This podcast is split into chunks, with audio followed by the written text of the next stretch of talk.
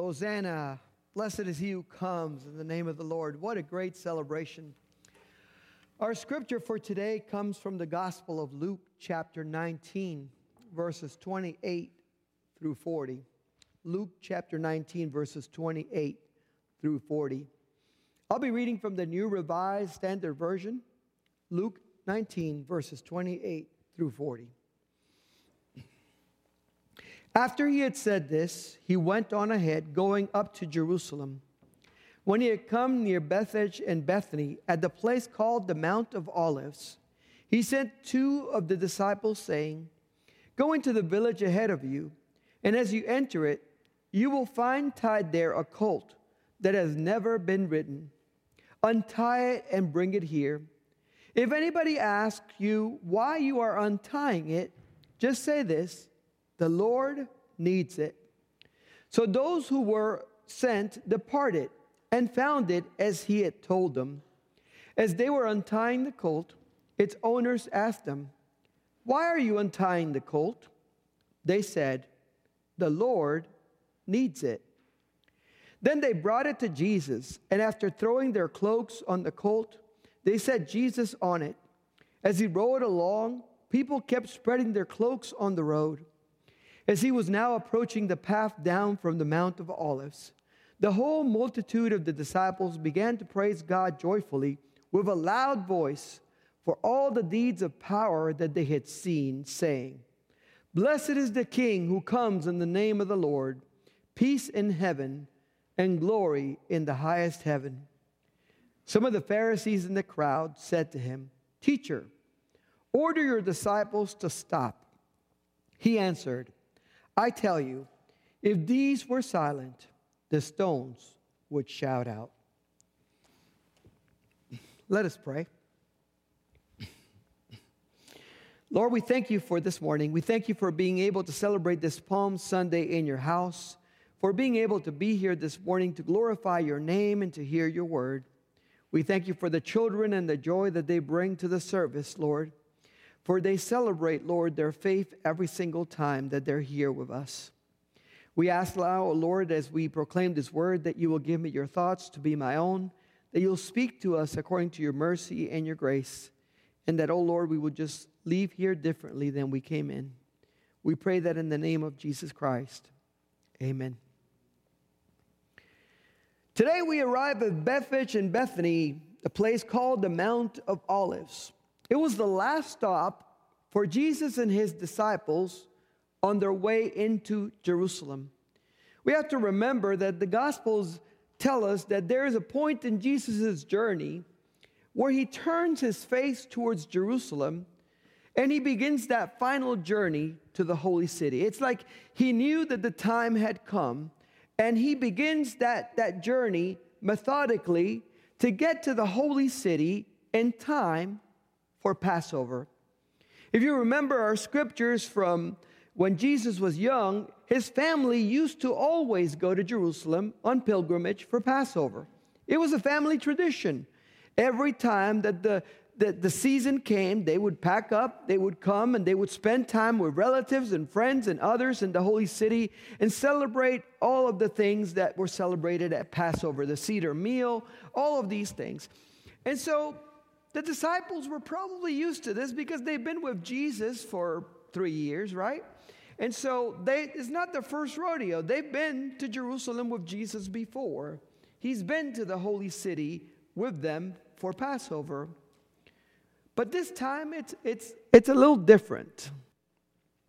You see, Jesus has been telling them along the way that this will be the last time that they'll do this together. He's been telling them that he has to go to the holy city in order to give himself up so that he will die and be killed and be tortured and be put on a cross to forgive the sins of the world. He's been trying to prepare them for what's going to happen. But we all know that no matter how much we try to prepare for somebody's passing, it's hard, isn't it? Any of you experienced that? Somebody tried to prepare you for their passing, but it was still hard. My grandmother told us that this was her last year for the last 15 years of her life. And it was her way of preparing us for when she was no longer with us, and also to get her way, by the way. Because every year she would say, you know, mijito, this is the last year I'm with you, so I guess we have to go celebrate. We have to go do something special because it's my last year. And this went on for 15 years. Jesus was telling them, no, I mean it. This is the last trip. This is the last time. I'm going there because God has a plan, and part of that plan involves me giving myself up for you. And we know that the disciples didn't like that plan, that they tried to talk Jesus out of it. They said, you know, can't we come up with plan B or C? We're great about that, aren't we? God gives us a plan and we go, you know, what about plan B, C, or D that I've got that are so much better than the one you're giving me, right? My plan is easier, less painful. My plan might actually work. Yours, going to a cross, that doesn't sound very good. Let me give you plan B, C, or D. So I'm sure the disciples all along the trip had been trying to talk Jesus out of it. You know, if we just take a few weeks and think about it, we think you will come to your senses and not do this crazy thing. They had been trying, but as they got to Bethany and Bethphage and they were at the Mount of Olives, Jesus says, it's here, we're here. It's time to go into the holy city. And the scripture says he sends two of his disciples into the village ahead of them, saying to them, when you go into the village, you're going to find a colt that is tied up, that's never been ridden. Untie it, bring it to me. And if anybody stops you and asks you why you are untying the colt, you're to tell them the Lord needs it. You know, that's one of our favorite questions of all times. Why, God, why? If they ask you why, here's what you're going to say. The Lord needs it. So often we ask the why. Why, Lord? Why does it have to be this way? Why does this have to happen? Why are these things unfolding in my life? But we often don't get an answer to that. We just have to kind of trust that God knows what God is doing. We have to trust that there's a plan when circumstances are not what we want them to be or we expect them to be. When things are out of control or out of our control, we have to remember that they're still in God's hands and that God is still in control. But that's hard to do, isn't it? The scripture says that the disciples went to do exactly as Jesus told them to do. To go find that colt, to untie it, to bring it back. And it's interesting because you have to remember that there was probably 100 different animals tied up on the street of that little village. How would they know which one it was? It was the one that was unridden, so it didn't have a saddle on it. It was the one that was probably younger than some of the older horses that had been there for a while or animals that had been there for a while. And so this was how they were going to find it. This was how they were going to know which one it was. And the scripture says they were to go there, find it, untie it, bring it back. And if anybody asked them, the Lord needs it is the answer. That's the answer. So you can imagine the disciples walking to the village going, what are we going to tell them? We're going to tell them the Lord needs it. The Lord needs it. The Lord needs it. That's what we're going to say. When they try to arrest us for stealing this donkey, we're going to tell them the Lord needs it. That's going to be our answer. We're not going to change it. We're not going to add to it. We're not going to take away from it. We're just going to say exactly what Jesus told us. You know, that's hard for us to do too. We want to add to the answer. We want to change the answer just a little bit. You know, we want to make it our own. Jesus said, no, you just tell them the Lord needs it. Nothing more, nothing less. So they went and they found that colt, and they indeed began to untie it. And the scripture says that the owners showed up. Whoops. Why are you untying the colt? They looked at each other and went, what are we supposed to say? Yeah, the Lord needs it. The Lord needs it. Now, we have to understand that the word the Lord was with capital L. This was not little Lord. This was big Lord. This was the Lord, the King of Kings, the Lord of Lords. He needs it. Zechariah 9:9 had prophesied that this was going to happen. Rejoice greatly, O daughter Zion. Shout aloud, O daughter Jerusalem. Lo, your king comes to you, triumphant and victorious is he, humble and riding on a donkey, on a colt, the foal of a donkey. You know, the significance of it being a colt cannot be understated. It was a king's right to ask anything from their subjects. Did you know that? A king could show up at your house and go, kind of like your couch, I'm going to take your couch. It's mine now. King had that power because he was the king. This is why the people were encouraged to get godly kings, because if they weren't godly, what was going to happen? They were going to let the power go to their head, and they were going to exploit the people. And so the kings had the right to demand anything they wanted from their subjects. And so Jesus is exercising a kingly authority. You have a donkey, you have a colt that has never been ridden. You've never used it for what you intend to use it, but I'm going to borrow it, and I'm going to use it first. Can you imagine? Even in this moment, Jesus was bucking the system because he didn't ask for a big horse to ride into the city like a conquering king who had just won the war. He asked for a donkey, a humble animal, that was more of a symbol of peace, and to ride in this animal into the city to declare that the Messiah had come, not as they expected, but as something totally different. What did they expect? Well, they expected a Messiah that would be a conquering king, one that was going to drive out the Romans, one that was going to come and victoriously wipe out their enemies. And instead, Jesus was signifying with this donkey that he was going to be a suffering servant, a humble servant that was coming to give himself up as the perfect Lamb of God. But Jesus had an authority that gave him the power to be able to demand and ask this. And for the owners of that donkey to just let it go. The Lord needs it. And the scripture does not tell us that they ask any more questions. They don't tell us that they had any more concerns. The scripture simply says, and they brought him back to Jesus and put their cloaks over it and put Jesus on top of that donkey. You know, when your boss asks for something, you kind of listen up because it's the boss. The person asking the question matters. Because if they have the authority to ask an answer of you, then you will respond. Jesus was conveying through his disciples an authority that they didn't really know much about. But clearly it came through because they did exactly what they needed to do. When someone asks you a question, a lot of times what you want to say is, who's asking? And what you're really asking is, do they have the authority to ask that question? Do they have the authority to question that in me? And Jesus was showing that he had authority. But you see, the people that were with Jesus already knew about his authority. The disciples had witnessed Jesus heal the lame and make them walk, the blind to see. They had seen him multiply the food for the 5,000. And his closest disciples had even seen him walk on water. So for them, it wasn't a question of Jesus' authority, but for the rest of the world, it was.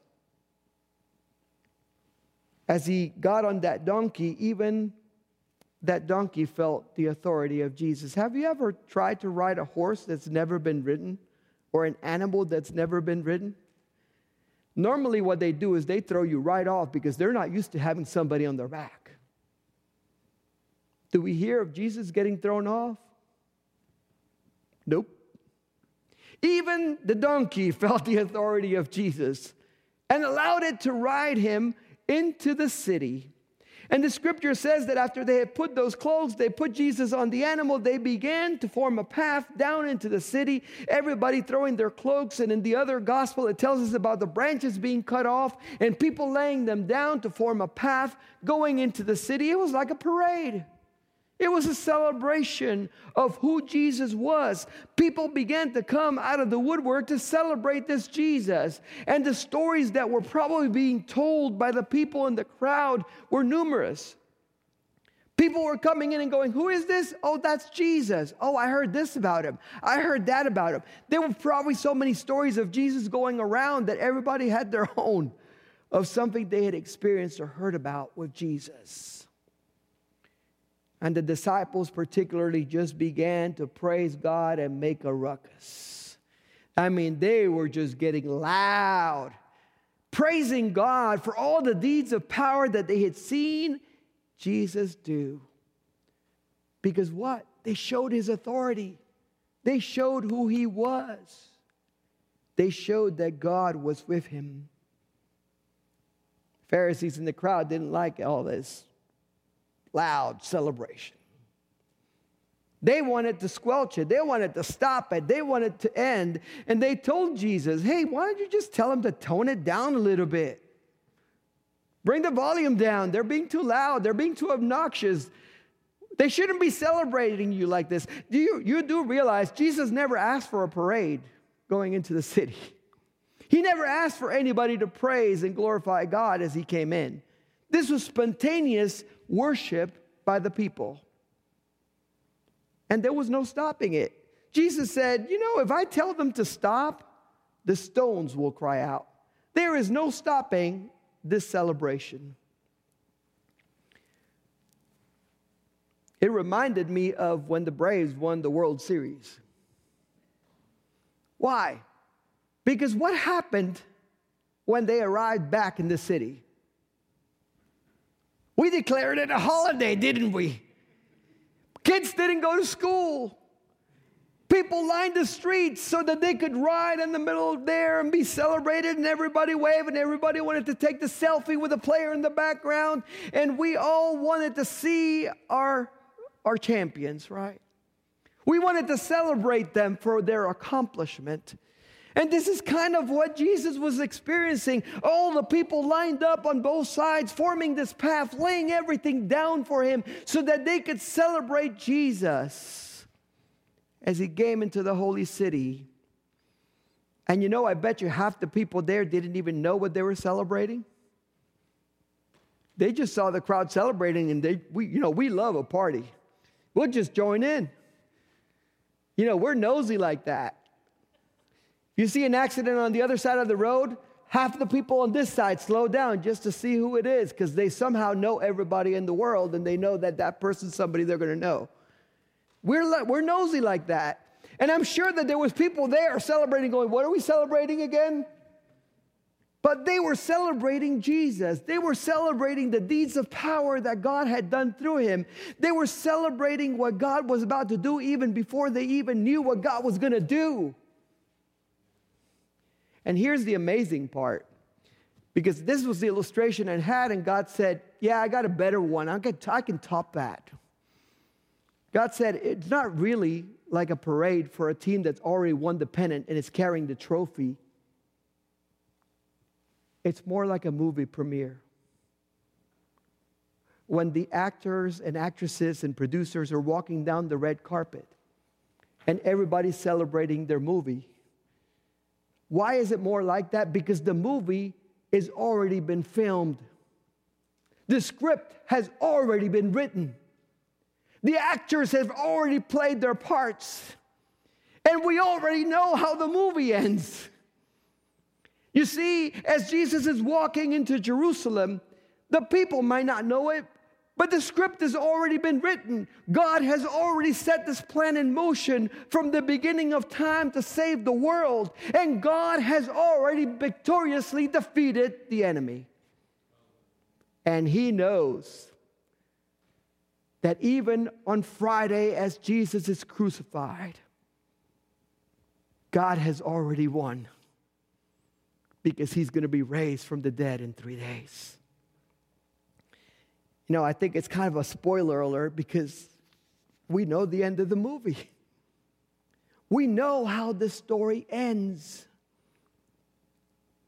But the people in the crowd there clearly did not understand what was going on. They cheered, they celebrated, they feasted on that day. And as we know, several days later, that same crowd turned around and started saying, "Crucify him."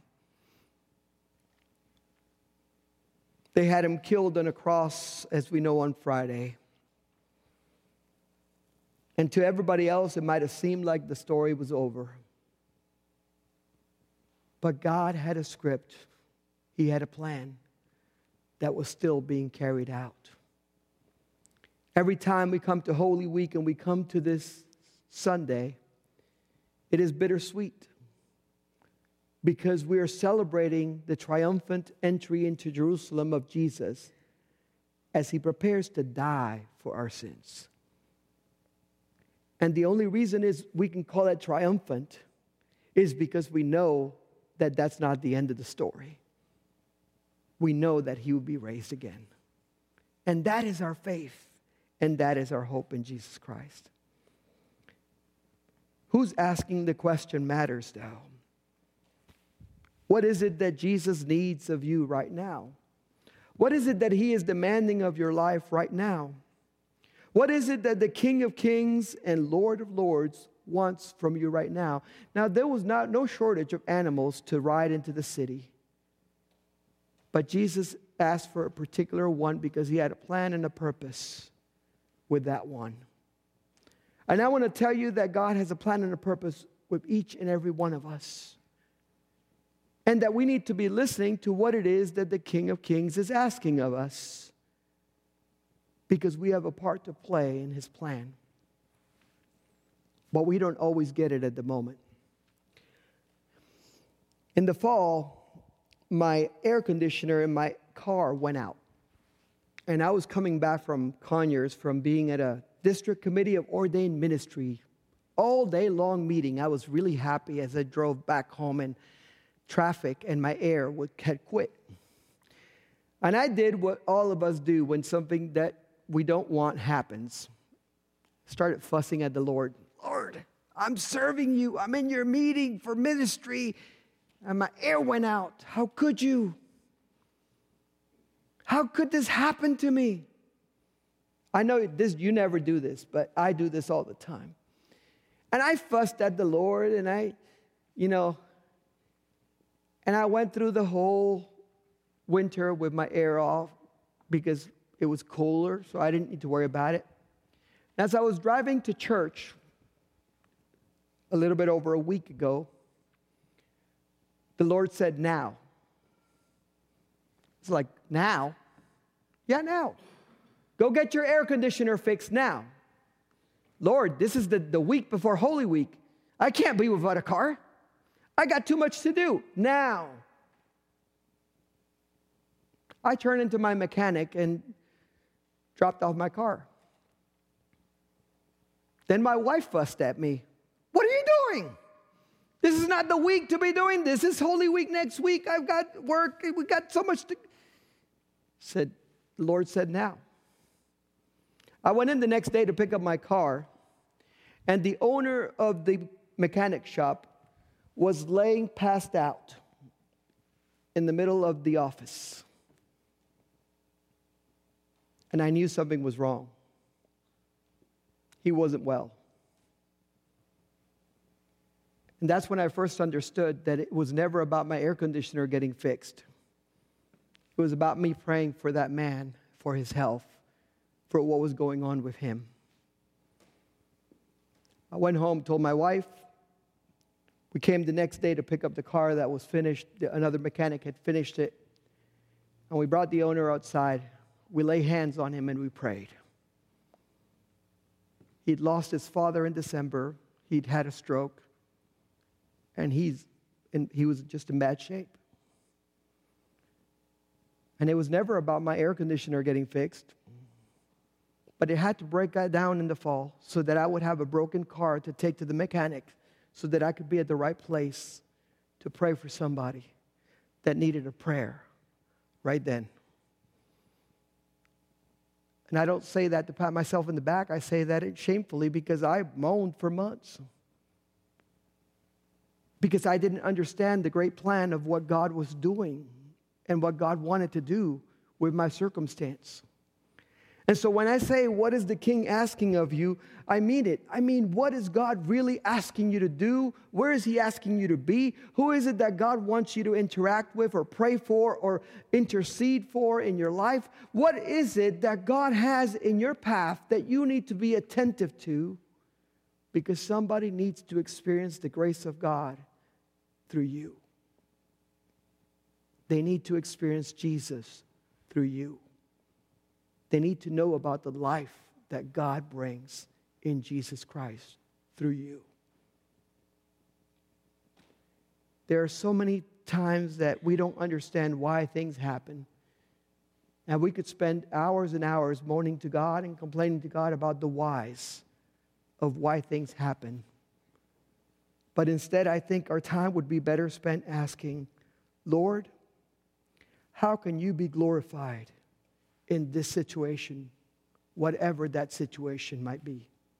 How can you use me to bless somebody else? And what will you have me do? I'm here, Lord, ready to lay my life down as you laid your life down for all of us. I pray that we are attentive to the voice of God when he says, now, now, now. Let us pray. Heavenly Father, I just thank you. I thank you for your word. I thank you, Lord, because the story about Palm Sunday is more than about just a donkey or a ride into the city. It is about an invitation, Lord, that you make to each and every one of us to untangle ourselves, to untie ourselves from our busyness and our schedules and our things to be able to serve you and to do what you call us to do. We ask, O Lord, on this day that you will help us to be attentive to your voice, to your call, to whatever it is that you are leading us to, Lord. Use us, Lord, as your vehicles, Lord, that others might know Jesus. Help us to bring you into other people's lives, Lord. Help us like that donkey helped you, Lord, to just usher you in so that you may do what you need to do in people's lives. We thank you, Lord, that you are the bringer of life, that you are the bringer of peace, that you are the one who gives us hope in our hopelessness.